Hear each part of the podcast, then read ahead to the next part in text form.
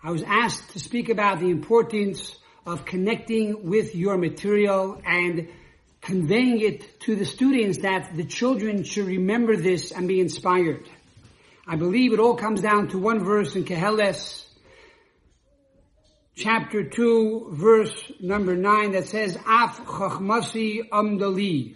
Shlomo Melech, King Solomon, the wisest of all people, says that my wisdom also remained with me.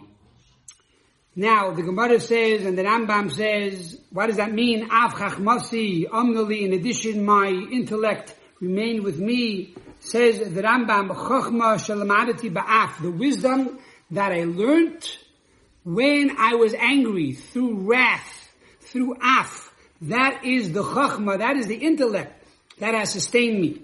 And I think, as the Rebbe explains, af does not mean necessarily anger, but rather with toil and with hard labor.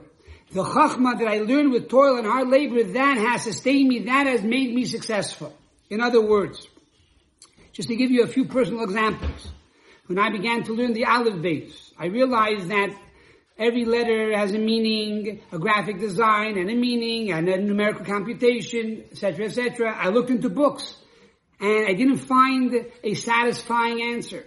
And so I did more research and more research, and eventually I wrote the book Letters of Light. Then that wasn't enough. I began to learn the Torah, and I see big letters, small letters, and that bothered me, and I looked into the interpretations of sages, and again, I was not satisfied. I had this act, I had this drive, I had this toil, this yearning, and so I wrote another book called By Divine Design, that deals with the small, big letters of every parasha.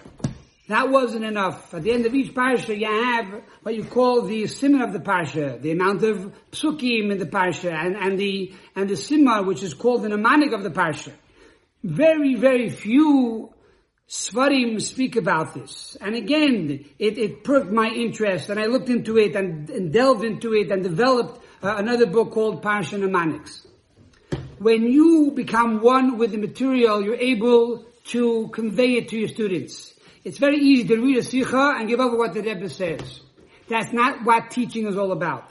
The Sikha has to be part of you. That question that bothers the Rebbe has to bother you. The question that bothers Rashi has to bother you, and you have to feel that question. And before you understand that question, and before you feel that question, you can't move on to the answer. When you get excited, and this really excites you, your students say, wow, what is she so excited about? Why is she on fire today? What happened? Oh, I want to understand this. I want to listen to this. This is what it means to convey a lecture. It doesn't mean you have to scream. It doesn't mean you have to shout. It means you have to feel it from your heart. You have to really care about this material, become one with it. And that is the message of today. That become one with that material. Labor on it. Sleep with it. Dream about it. Live it. And then you'll be able to convey it and inspire the children for generations and generations to come. To wish everybody a good year, a year of af, of wrath, divine wrath, which the Rebbe says is plois arenu, which means a year of tremendous wonders that God promises us. I will show you amazing wonders this year. It starts with us. It starts with af. It starts with the fact that we learn intellect with this spiritual wrath with this toil, with this excitement, we have the ability to transform this COVID-19, this pandemic, into the greatest inspiration for our students and for Klal Yisrael. To wish everybody a year of Geula, Amitis Vashlema, Aidei Mashiach Tzidkenu.